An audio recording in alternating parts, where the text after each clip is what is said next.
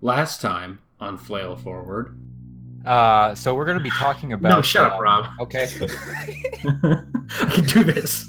Mm, No, if anything, they're more important in the role playing aspect because a lot of these games just don't cover this stuff. Like, it's something that a good GM will do, but I, I, I will take that a little bit further and add some nuance to it in saying that or the amount of fleshing out NPCs need is directly correlated to how much impact they will have on the PC's story. And now, welcome back for the second part of our discussion of NPCs.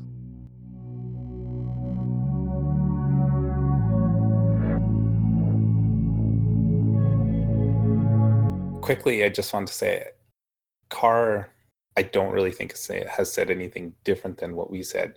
Just his growth from non or like from the very basic goes to a complete PC generated or PC style generated character. Otherwise, I think that the steps he suggests are the same as the steps that Fred suggests or my myself. It's like start simple motivations, a few notes, as Carr put it, uh, and then build from there.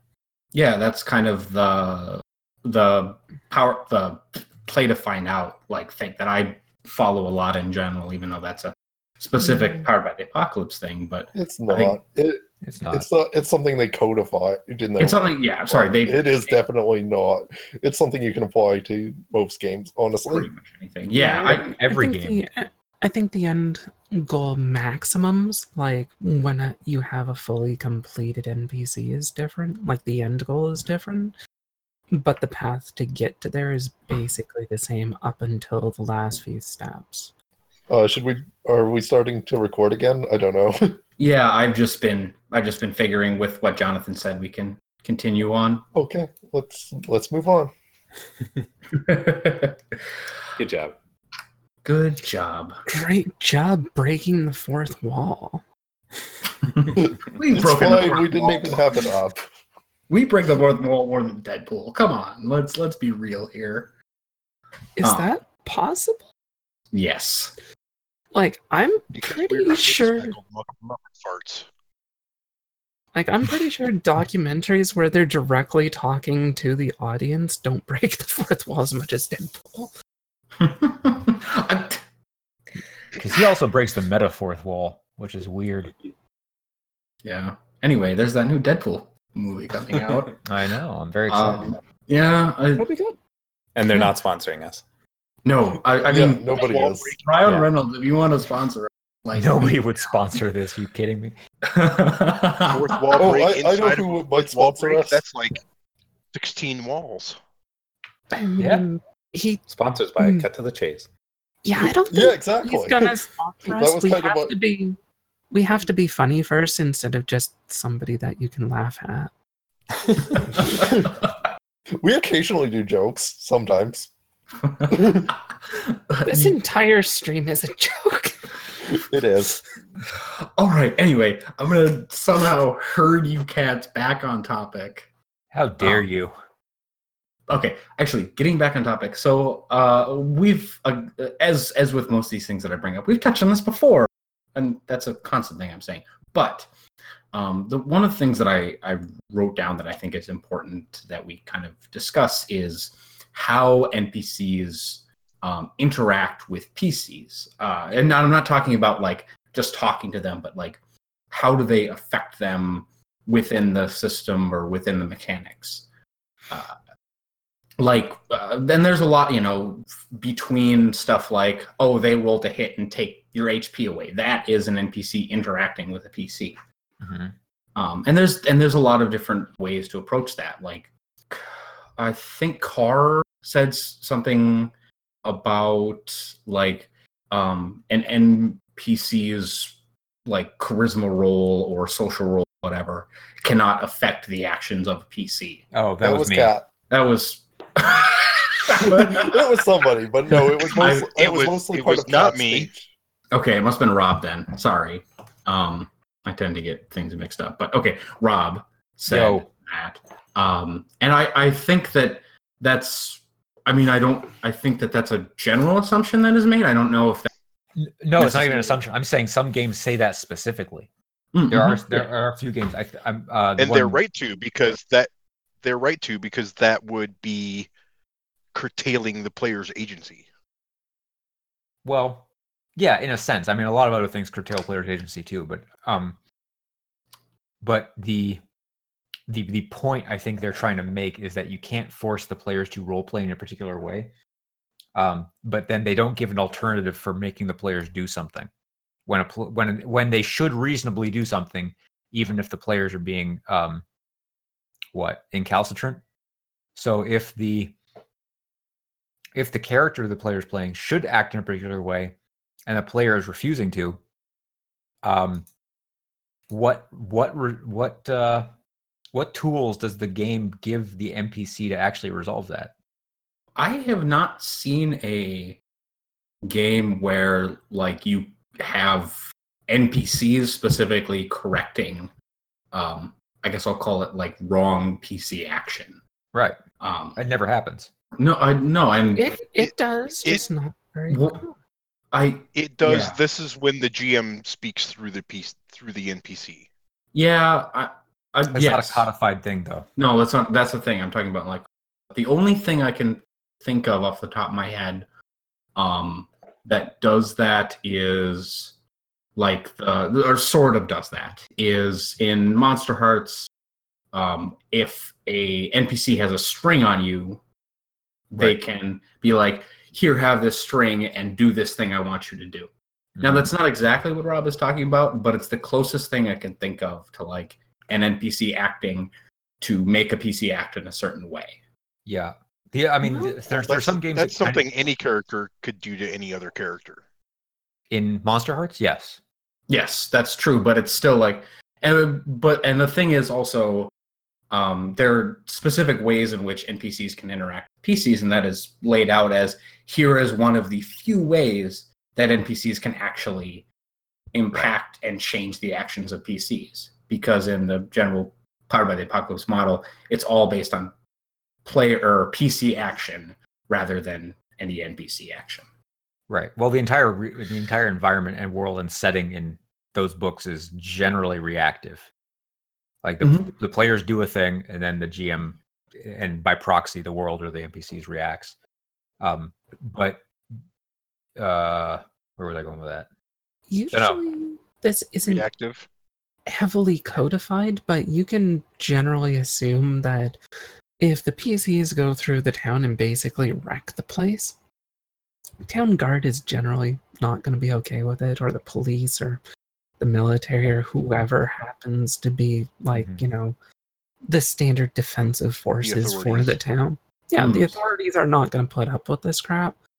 Yeah, and it's they will employ somebody to get rid of you. Mhm. Actually, I, I lied. I can think of another one off the top of my head. Which uh, I, this is related to what Cat was. And again, this one's a bit of a stretch, but it's the heat mechanic from Blades in the Dark, oh yeah. which is you know um, if That's- your character, if your players your character player characters do stuff that is um, draws attention, if they kill, break stuff, they get more heat, and thus the NPCs and the world reinforces them and kind of makes them know you can't just kill people or act very outwardly. You have to be sneaky.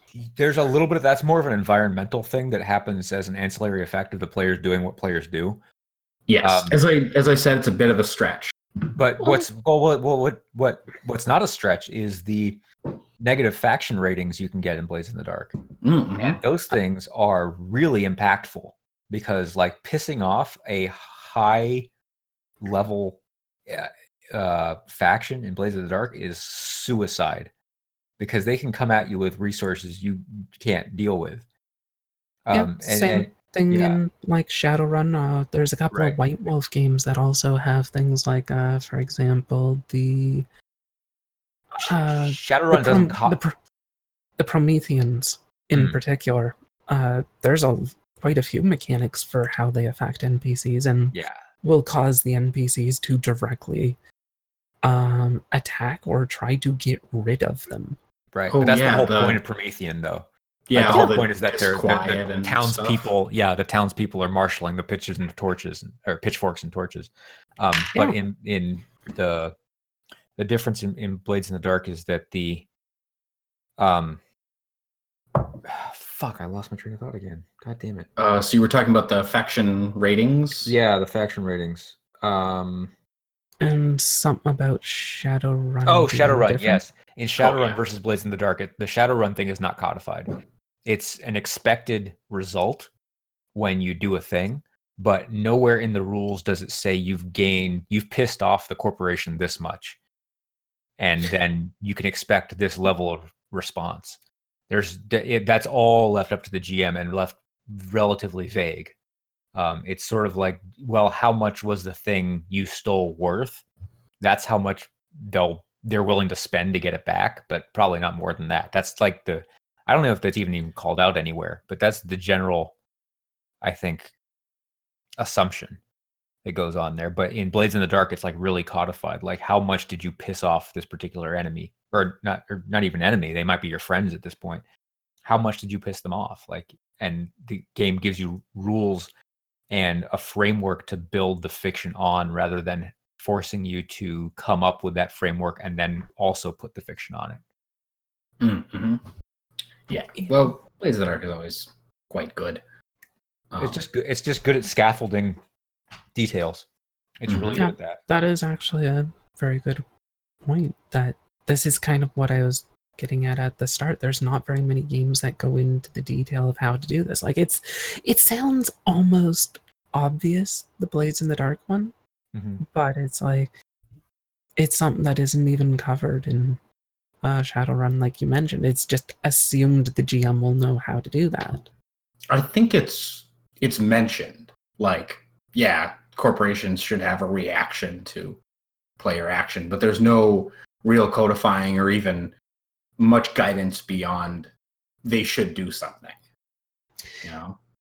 Yeah, I I think one of the issues there is that some of the uh, corporations in Shadowrun in particular are a little bit unique.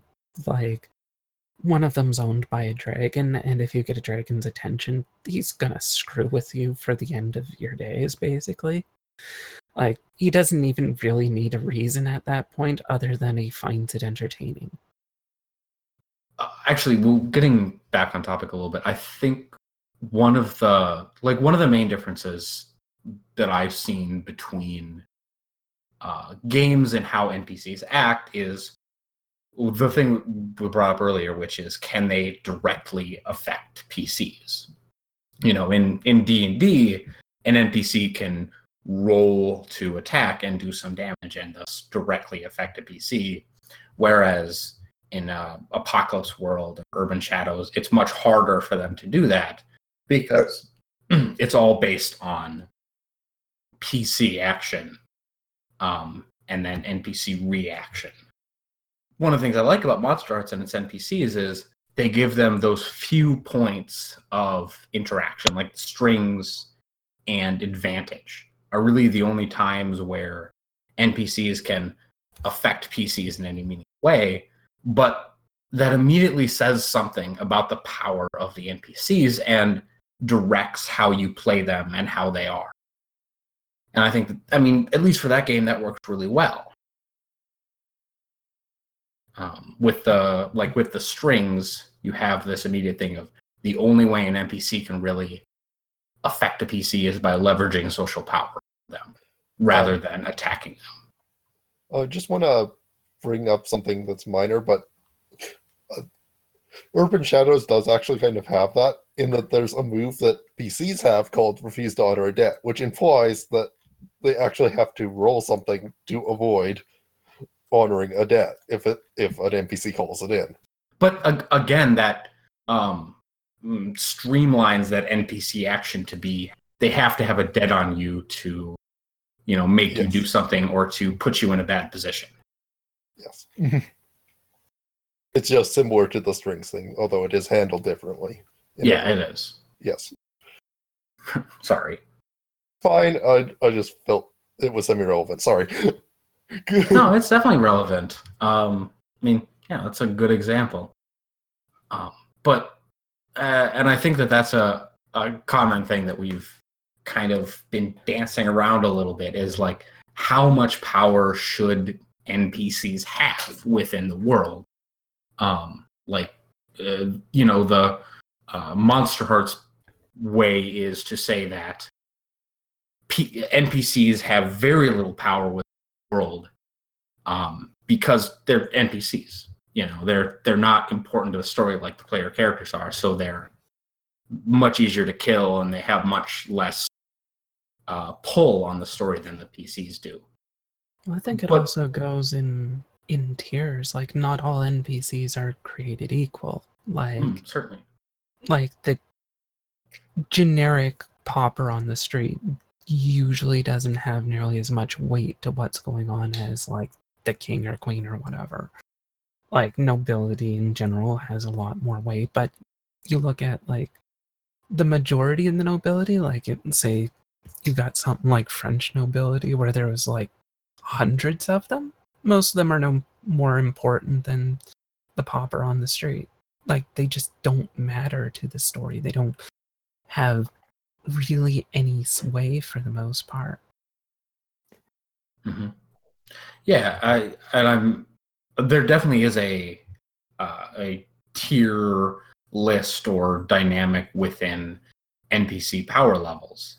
You know, obviously you're going to have your uh, whatever. To use a very basic example for this, you have your kobolds to your you know 20th level necromancers or dragons or whatever. Um, You know- and I, I don't think it's even just power level. I i think it's also agency in Hmm. general. Like you can Well, have somebody who's very powerful but they're not going to change the world. Like you don't want to piss them off you don't want to fight them but they're not going to change anything around them. Whereas you can have somebody who's relatively not very strong they don't have like a lot of military prowess they don't have like an army backing them up but they have leverage I Hmm. think I think it comes down to a combination of three things.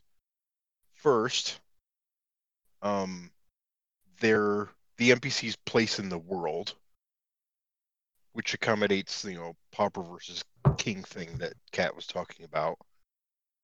The NPC's nature and their relationship to the party. Okay. I I see that as being yeah, those are both three fairly good metrics for judging NPCs. Um I I think one of the other things that's um that's like co- comes into that is uh, as as Kat talked about agency, which is more specifically like agency within the plot. Um, you know, if you have a a game that like if you're playing a game that's mostly based on combat, um, if you have an NPC who doesn't have a lot of combat prowess, um, even though they might be might have prowess in other places, they don't have as much agency within plot because that plot is based on combat. Um, same thing with you know plots based on or games or plots or whatever based on social encounters or social maneuvering. Um, you know, characters who are really good at fighting don't have as much agency within the plot because they're so good at fighting, but they're not particularly good at talking and maneuvering their way socially or politically. I mean, they can get some benefit by threatening you. Intimidation works no matter what if you're in the proper situation. Just Yeah, sure.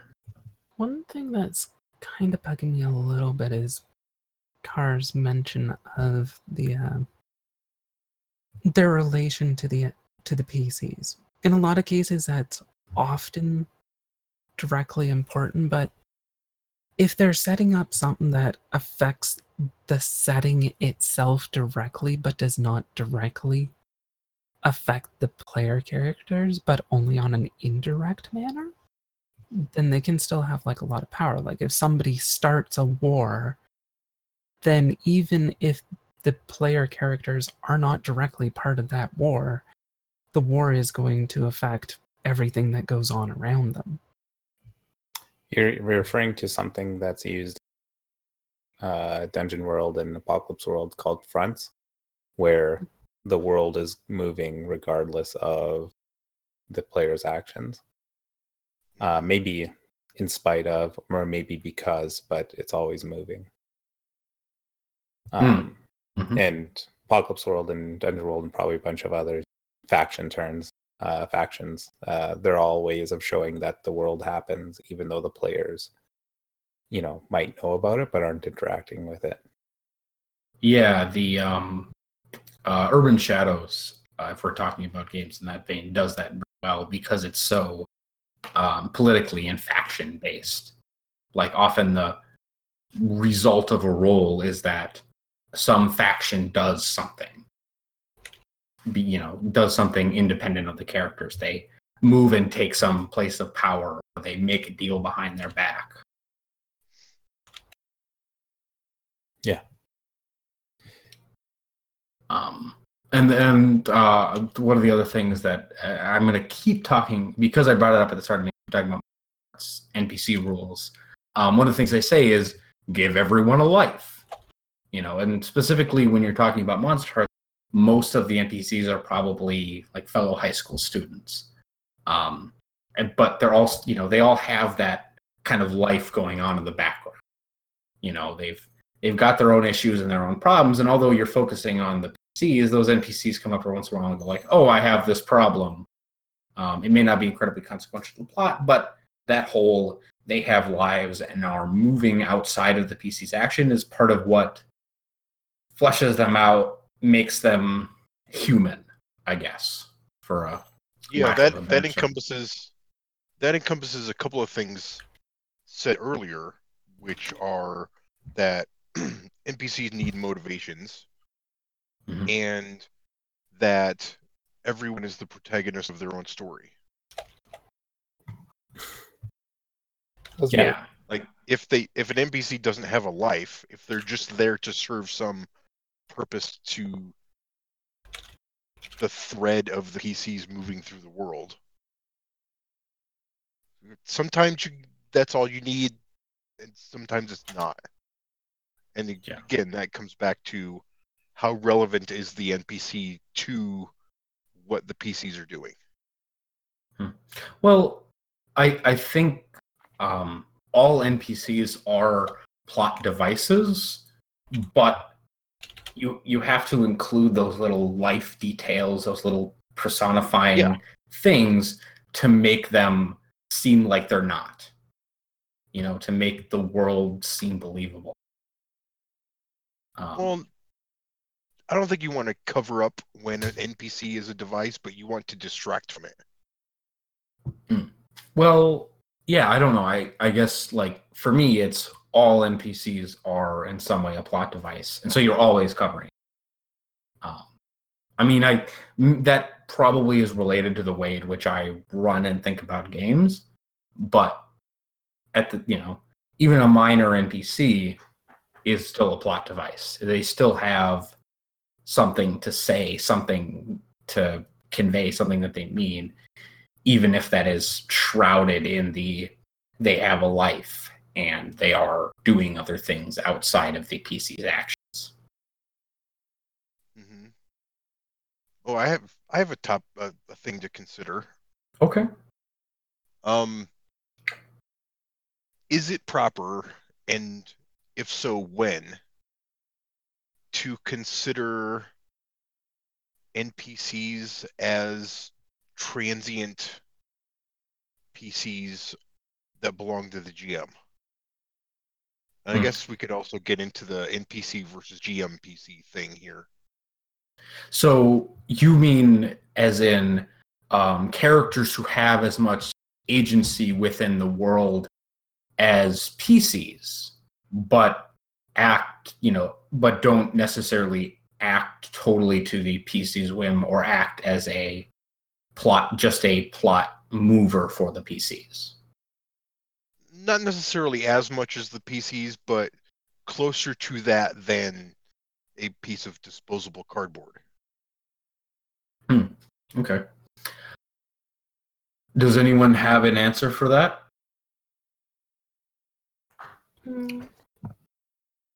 I'm not opposed to a game that decides to put that type of character in it.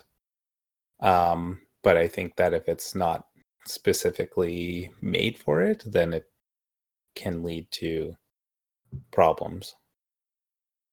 Um, players understand the dynamic between, uh, and the GM also. GM understands and the players understand the dynamic between them. And when that line gets crossed, I think that it it can be difficult to navigate. Well, I guess the prime example of this would be the the long running big bad of the campaign. Hmm. Oh, Mhm. okay, so that's not quite what I was. Then I'm I'm more okay with that than what I was thinking. Yeah. That yeah, you're probably thinking the GM's pet. Y- yes, that stays with the. I think that's fine. Um, at some point, the GM has to be able to let go of that. Uh, Uh, it, this is only tangentially related, but uh, if they if the PCs are mercenaries, there should definitely be other mercenaries who take contracts that they didn't.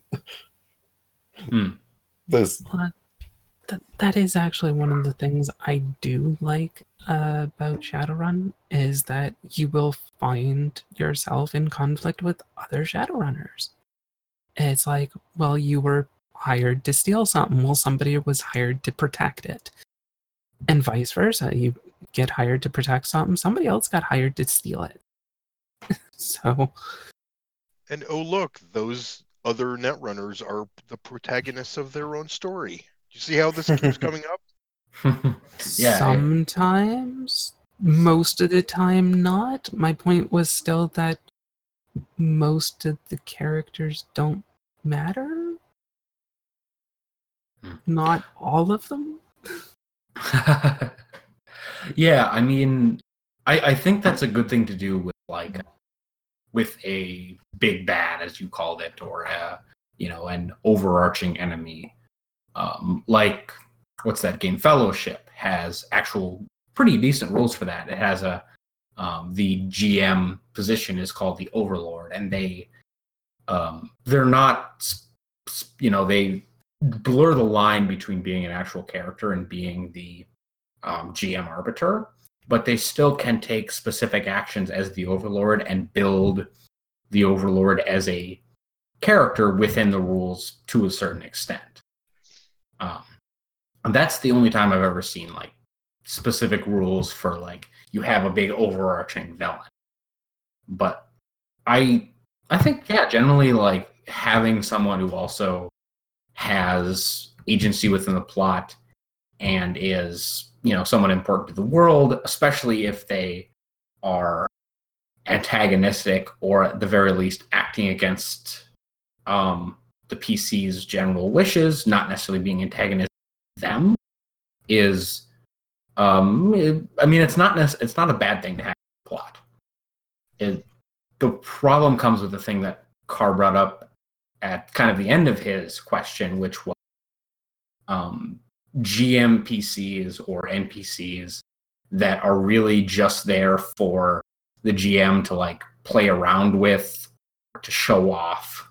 Um, you know, someone who travels with the party or is just a cool villain that you know the GM gets really attached to, and then doesn't really allow the party to exercise their own agency, which Yeah. is a big problem. There, there is kind of a way around that. I'm hoping. Like, I'm testing it out. I'm not sure if it's actually going to work as well as I hope it does. But one of the issues with that is that if the GM wants to play the game as a PC, then their only real option normally is to add a PC to the game, basically. Hmm. Which they tend to, well, because they have, well, favoritism for themselves, unfortunately. Whether they want it or not, there is a little bit there. They have to They consciously go out of- metagaming the Yeah, yeah, they end up metagaming that NPC. Yeah, which is a problem. So, um, one of the solutions that I've actually tried to implement is giving them something to get around that problem. So, in say Orsa, the character actually, like the GM actually has a character that they play as, and that is the uh, party's guardian angel. So basically, that uh, character is specifically a looking out for them to try to keep them from getting into too much trouble and over their heads, but at the same time, they're also the one that is guiding the bad things to happen in the first place. Like there is an actual character that is manually creating challenges, uh, basically requisitioning and ordering monsters for them to fight, things for uh, stuff to go wrong for them Mm. as well. So that way, the GM actually feels like I have a direct influence here, and it's not just I am playing God, but I am actually playing a character that is directly doing this. And every once in a while, I will actually directly interact with the players. So I'm So- hoping that this fills that need so they don't feel the need to make their own player character. So kind of like the dragons from Ryutama, which is what I'm more familiar with. I don't recognize that one. I might have to look into it. Oh, it's a it's an interesting game. Uh, it's a mostly a travel thing. It's like uh, some people say it's what do they say? Hay Hayao Miyazaki's Oregon Trail. Hmm. That That's, makes that's sense. kind of you? accurate. Yeah, yeah, yeah. Yeah. It's a, it's a it's an interesting game. But anyway, um, I think Carr was wanting to say something. Yeah. So go ahead. Yeah. so Cat was was so it sounds like the the design intent behind that overlord character is certainly obviously Deus Ex Machina. Is it is there more to it than that? Um. Oh, uh, they. Oh no, it's not Deus Ex. I mean, you still have. It's a. It's a powered by the game. No, You I'm still- talking about in Cat's game. In Oh, Cat's sorry. game, which You, you called it an overlord, and I was like, oh, I think that's what she called it.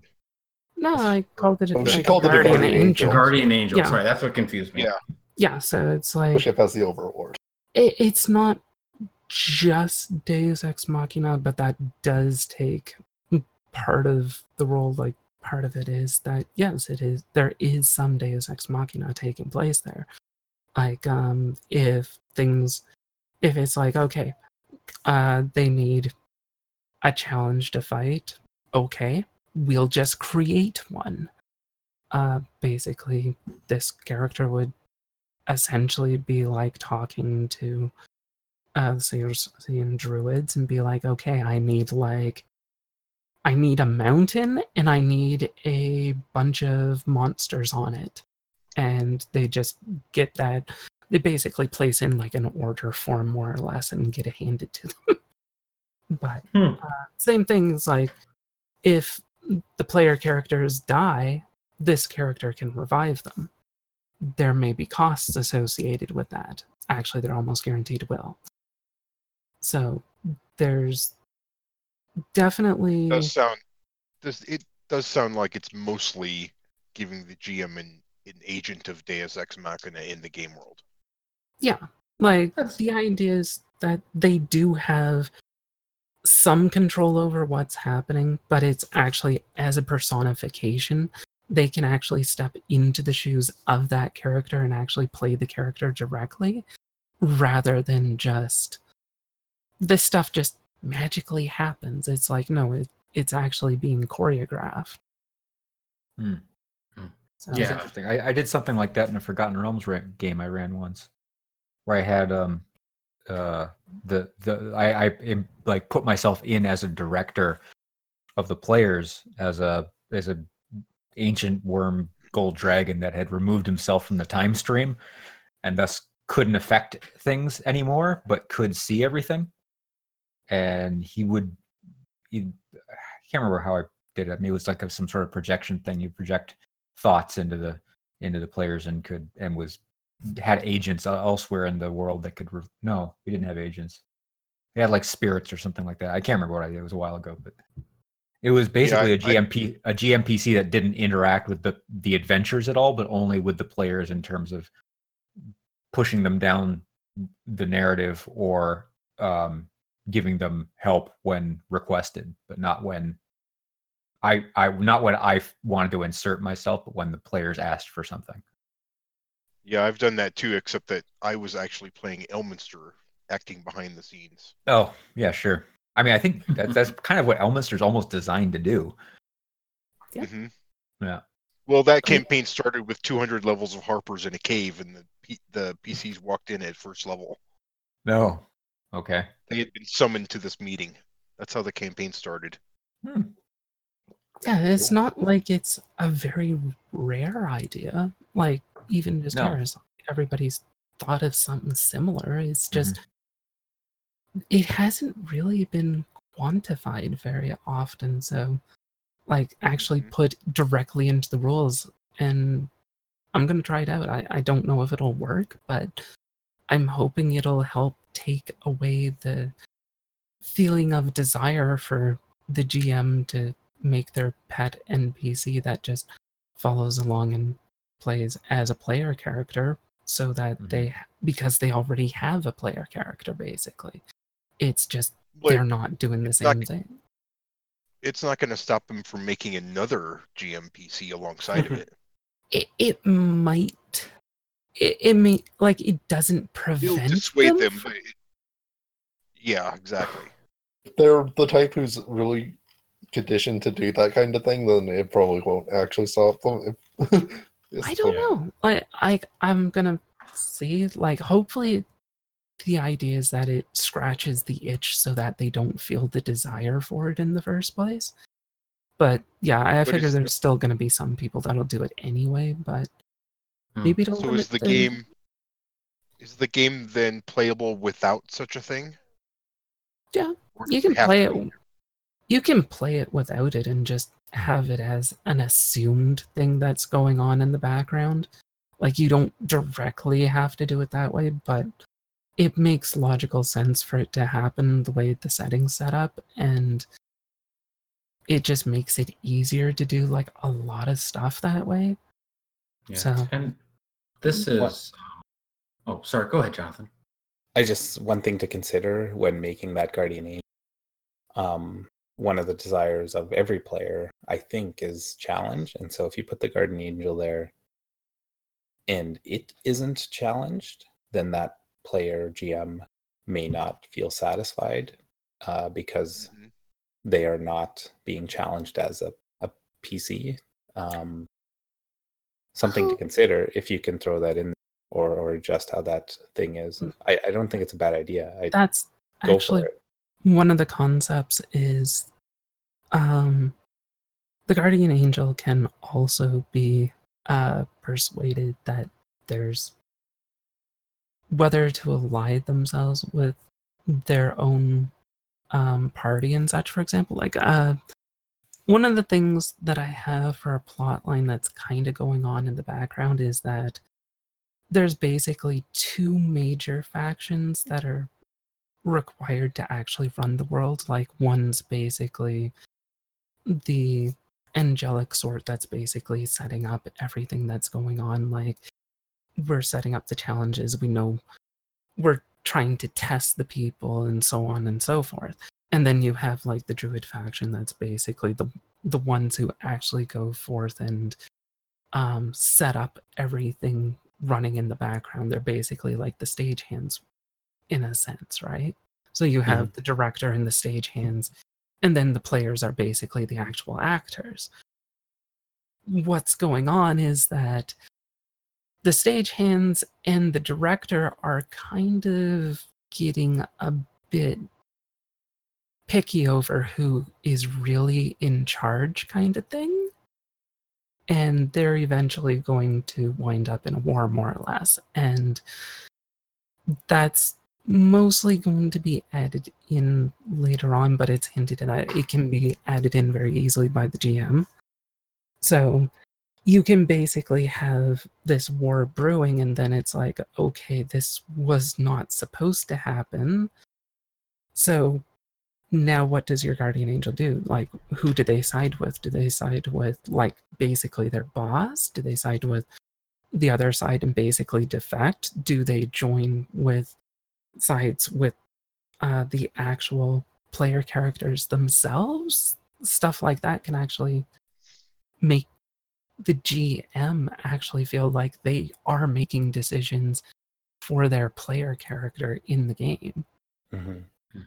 You know, uh, this is slightly this is unrelated to the main topic, related to this. Sorry. Um, no, that's perfectly fine. Um, you're still talking about NPCs, but uh, one of the things I, I wanted to say is I think the reason that GMs often want to like have a player character or have that presence in the world is because of the way in which kind of responsibility and uh, how the you know narrative and creative like weight is placed on is very uh is not well weighted and it's almost all placed or a lot of it is usually placed upon gm and so i think that that's a reaction to something like that um, because you have all this weight on you and because you have to you have such a different power and you have such a different uh, job i guess that you do as a player um, in the standard setup so i to me that's the reason that a lot of people will jump to like oh i want to have an a gmpc that i can play instead of just being an arbiter because playing the game, like being a PC in the game, is set up as fun, and being a GM is set up as work. Um, That's part of it, but I, I think it's actually a lot of it is just that GM character, like all of the GM stuff, tends to be transitory. Like it's very ephemeral. Like you were you were saying, uh, well, I guess we were all saying earlier that um, NPCs don't grow attached to them. Like you should use them like a stolen car kind of thing. mhm. It's like, well, the PCs don't do that. They try to grow attached to their character unless it's like a really, really high um uh death rate game, in which case like the characters basically players don't grow attached to their characters either. They use them like stolen cars. Because what happens if they die? Oh, I just roll up a new one. But the issue there, I think, may very well be that the GM wants some permanency. They want something to grow attached to over time. And the closest thing they ever get to that is usually the big bad boss that is destined to die Mhm. at the end of the campaign arc. Their character's gonna die. So Okay. having let's- something that's a little more permanent might help. Okay, let's let's go around around the room and confess whether uh we've actually had a GMPC in any of our games. I don't think I've ever done it. Uh, no, I don't think so either. No. I've TPK'd a party so that I didn't have to, so I could be a player.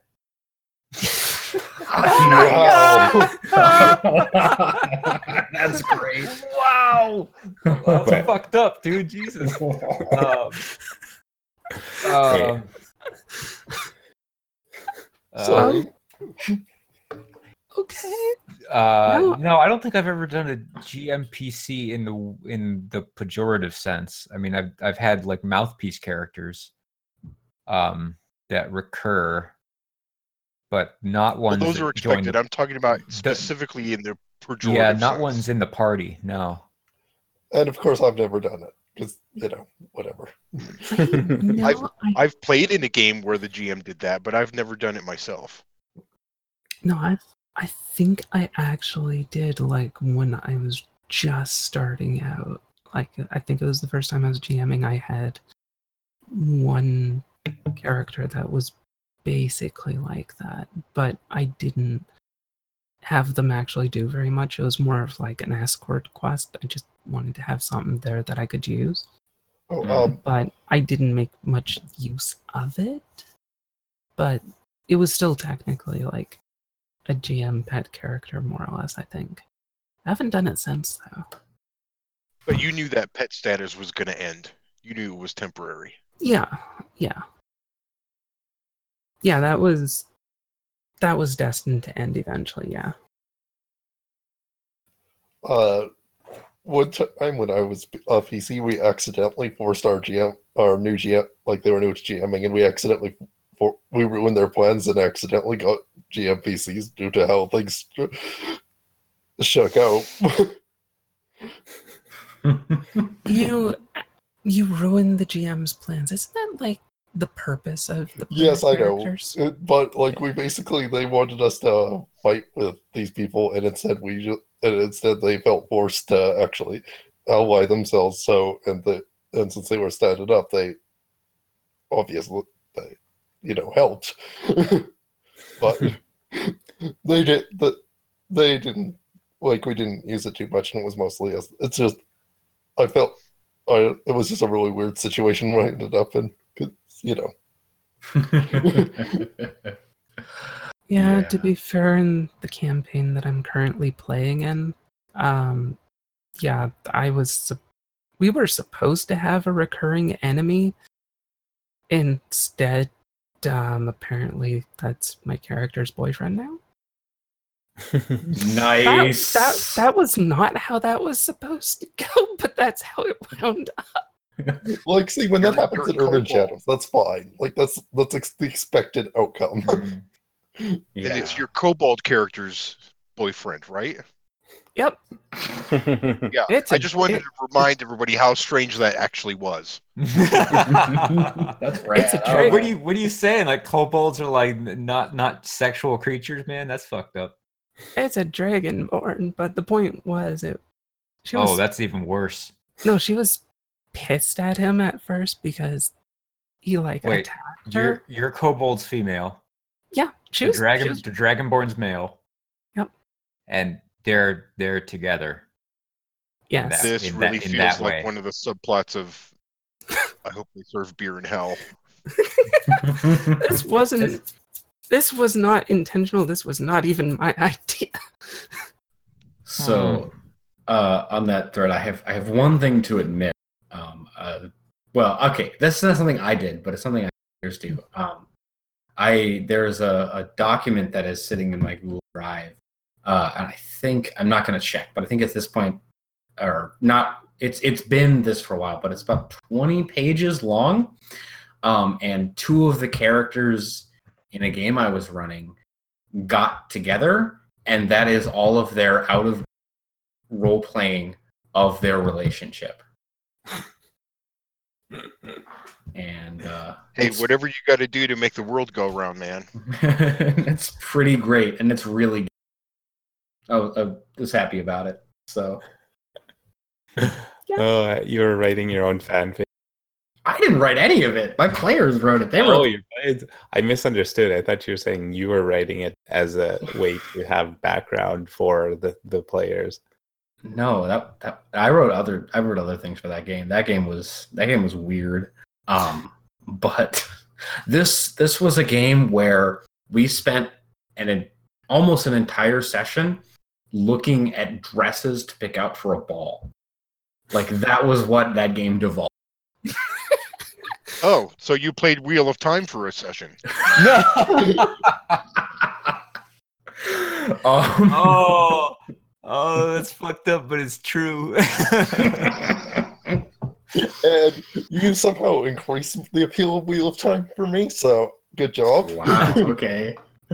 Um. All right. Well, I think I, I I'm- I know that this is partly my fault, but I think now that we're kind of going off on such a long tangent. Let's probably wrap great. it up.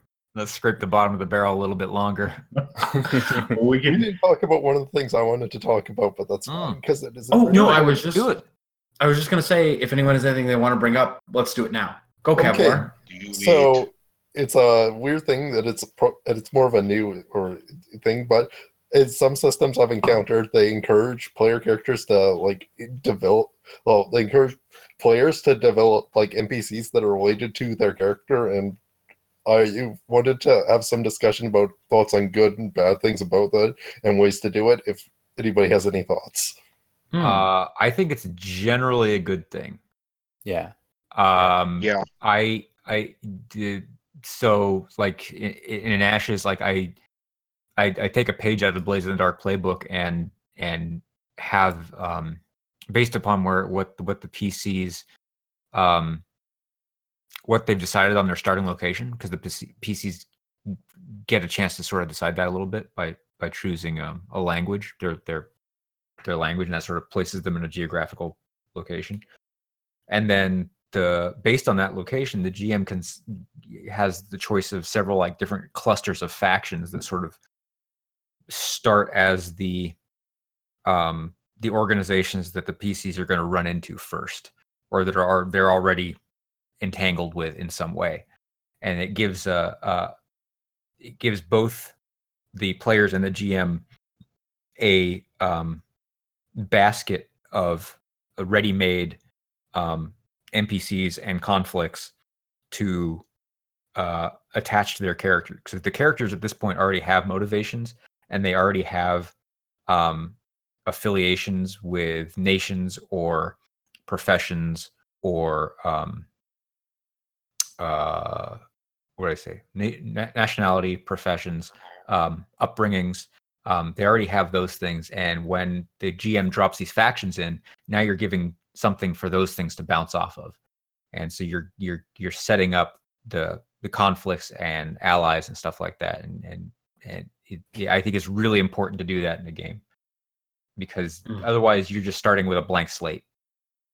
And yeah, yeah, giving giving people like NPC relations or anchors in the Mm-hmm. world, I think, is a a very important thing to do, uh, or else you you'll often end up with that kind of murder hobo thing where they yeah, have where no, the PCs aren't attached to anybody and don't don't face any consequences for doing wrong things. It's you know the consequences we face in real life are generally the rejection of our peers, and you can't you don't have those consequences in a game where the PCs don't have peers or don't have anybody they care about. I mean, you could set it up. They don't have to be peers, but you could set it up in such a way that these these factions could help the players in some way, or like they give them additional power. However, you want to, uh, whatever level you want to put the incentives at, you you still need an incentive there because that's just how games work.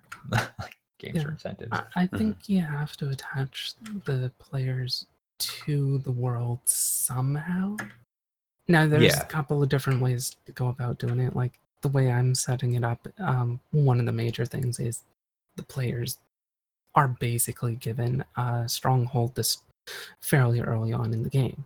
Like they basically get here is a piece of land. It's attached to like a town. There are villagers there. You'll start getting like um ambassadors from various factions and such. Um, you can actually hire, uh, say, tradesmiths and such like that can do stuff for creating your gear for you or whatever.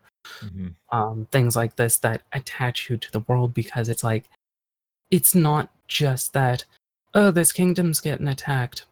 How terrible. I guess we're supposed to do something about it because they're offering to pay us. It's like, no, they attacked my base. Fuck you, dragon. right right yeah it's good. yeah i mean in, get, getting the players invested is is you know make let them feel proprietary about stuff you know don't don't don't uh don't be the gm that that owns the world Mhm. You know, one of the and questions I and al- is precious about it that's the other Mm. thing. yeah one of the questions I often ask is like when I'm when I'm starting a campaign, I often like my players, okay, do you have any family? You know, because family is a great way to get people um, to get leverage on people and to create interesting storylines and do things like that. And so uh, my I have two questions that I often ask, which is one, do you have any family, you know, that's in this area or that, you know, is alive? Mhm. And I encourage them to say yes, at least say, oh, I have a sister who lives nearby or whatever. Um, and then my second question is, can I fuck with them? Um, and uh, that's an important question because for some people, they're like, I have this family and I would like to leave them primarily out of the story. Like, I don't want them in danger. And there's an important, like, kind of lines and veils set up there is can I do harm to your family? Like, because those are really their NPCs. Um, and I'm uh, my my question there is then can I take control of these NPCs and use them in a way that creates conflict for your Right. character? Most people will say yes, but I've occasionally had players who will say no, I'd rather you don't, and that's fine. I mean, it means I have to go through different avenues to get to them and to do things, but Hmm. uh, it's it, that's something I feel is important when we're talking about this. Like, That's If- interesting. if it's a PC's NPC, especially with someone like family, it might be important to like establish a line where it's like, you know, can I kidnap or can I kill this person? And Right. uh, I think most people are fine with that. Some people will say, no, I'd rather they don't get involved. Right. So th- that that there's an interesting um well, it's sort of tangential to that, but i- in, in GURPS when you took when you uh so that was an option in, in GURPS and it's, I, it still is. It's not was an option. It's an option in GURPS for you to take a dependent. Um and this is family member well by this, the strict rules it's family member or somebody you t- you look after that is built with uh, fewer points than you have generally and there's like a, a number of like if they're, they're the closer they are to your your point total like the less the the disadvantage is worth so it, it's a disadvantage and then it's the the level of disadvantage is based on two things. One how helpless the person is um like what's what level of points are they built with? The uh the fewer points is is worth more because they're less capable. And um, the other is how frequently they come up. And so which is random. And this is something i that always weirded me out about this particular system in GURPS, um, even when i was playing it pretty much exclusively is that at the start of the session the gm is supposed to roll for everybody's uh, dependents and everybody's there's a couple of things that they roll a couple of disadvantages that that uh, are are random whether they come up in the story or not and um but the thing is they're random whether they come up in the story or not and it yeah, always felt clunky. it's it was it's always been really clunky. Uh, every time we played it, it was really fucking clunky because like okay, now I got to work this in. I got to shoehorn, crowbar, whatever, jam this into the story when like they're nowhere near like geographically in the fiction of the world. They're nowhere near where this person was the last time we saw them. Um and they're helpless. So how how'd they get here? Like okay, I got to come up with this whole like rigmarole because the dice told me so and the reason i have to adhere to the dice what the dice tell me and i don't have to, i can't use gm fiat on it and this is the really weird part is because the player got a certain amount of points for this level of roll. Hmm and so if i fudge it in either direction i'm either refunding the player's points or making this um cost more than it's worth to them.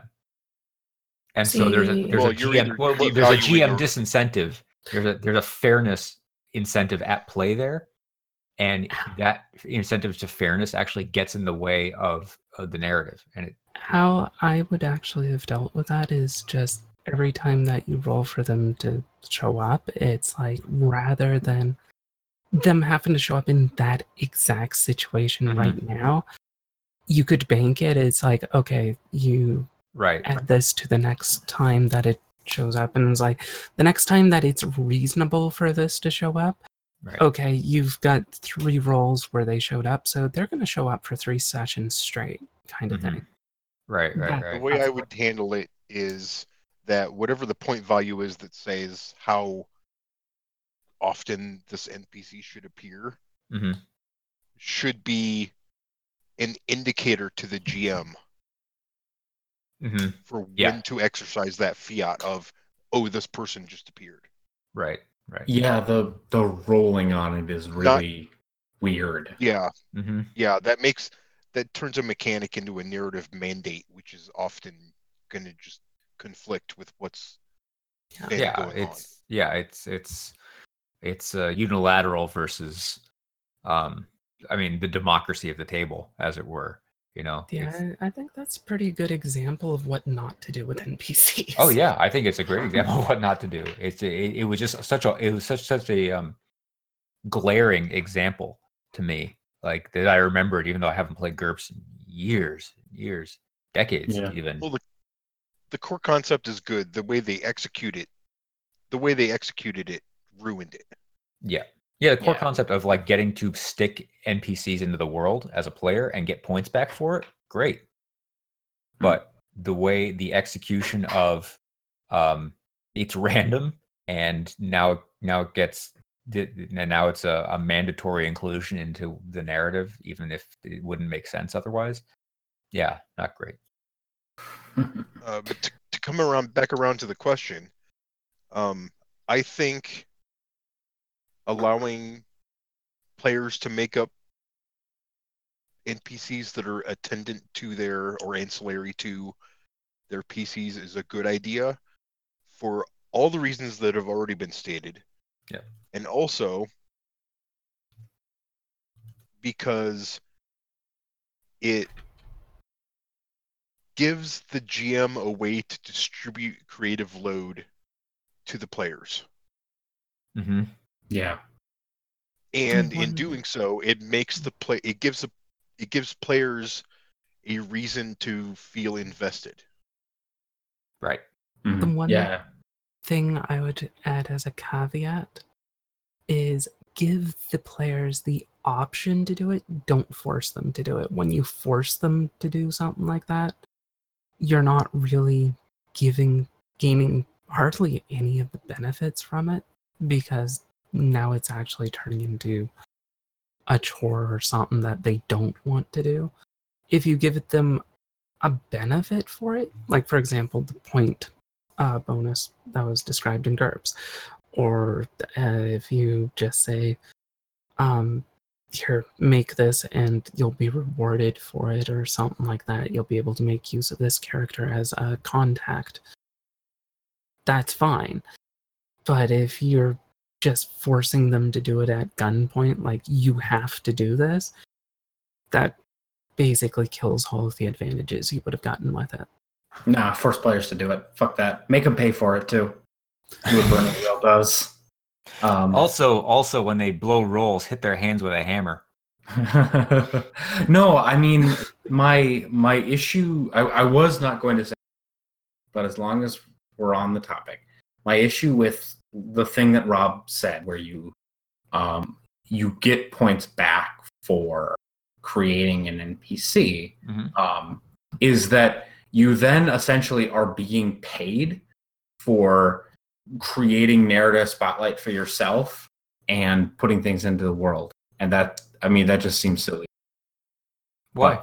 Well, Because, also uh, think y- that that that you're, you're depe- asking. that- you're- this- sorry, Yeah, let me, let me just what, finish this one thought. You're asking. I think this might be what you were about to say. You're asking the players to take some of the GM's creative load, um, and they should be compensated for that. Like there, there's you're you're asking them to put in extra effort when you do that, and Mm, I I'm should just fine. do it. Well, sh- yeah, Yeah. they should, but so what? Like, who gives a shit? Should like incentivize them? We're playing games here. It's a game, so put the align the incentives with what you want to happen, and it, stop complaining. Like it, Well, if you don't align the what I was- incentives properly, and the players don't act like you think they should, that's your fault. what I was going to say is that consider that this is in GURPS called a disadvantage and it's called dependent. Yep. So you're it's not really and and the other character has to be fewer points than the PC is. Mhm. So it's meant for your decrepit grandmother or your Right. kid sister. It's not meant for your mentor father No, that would or be your rich Yeah, uncle. it's yeah. like this would that's be an advantage. Yeah. Yeah, it's would be this like specifically princess for- being kidnapped. Mhm. you know this is specifically for npcs that are that are ostensibly a burden to the pc in some way. Right. or a responsibility. That's why it gets points back. Well, anyway, um, yeah, I I agree with the general um, allowing or allowing PCs to create NPCs um, is a great tool, and in fact, I generally think that PCs should have to do that. Um, uh, and I, but that's a that's a whole other discussion. I'm not gonna get into that. Uh, and I, So we're I'll- done, right? Quickly one comment about that um, when you say things like you have to create this it, it comes across as a burden but when you say things like when You Blades says can create this. no not ken when Blades says you get I'll one to ally and one foe Mhm. it Mhm. feels like you're giving getting given something uh, it amounts Ah. to the same thing Right. yeah, and I'm phrasing is a big deal, yeah. no phrasing is important. But as Kat said, um, I think we're gonna pretty much call it a night. Sounds so, good. Yeah. Uh, good night, listeners, and night. uh, good night, watcher. Thank you for making it this far. Thank you for making this far. If anyone did, um, I know it was a long slug. I know we're boring and awful, but We're boring and awful, You but can this speak is for a yourself, slog. Fred. Seriously, what? What? I am You very think good. this was a good I am a idea? You should probably see like a psychologist or something. yeah, I You mean, probably I, need it after listening to us for. I can make a, I can make some good recommendations for a shrink. um, but anyway, yeah in Minnesota have a good night, and uh, we'll see you again.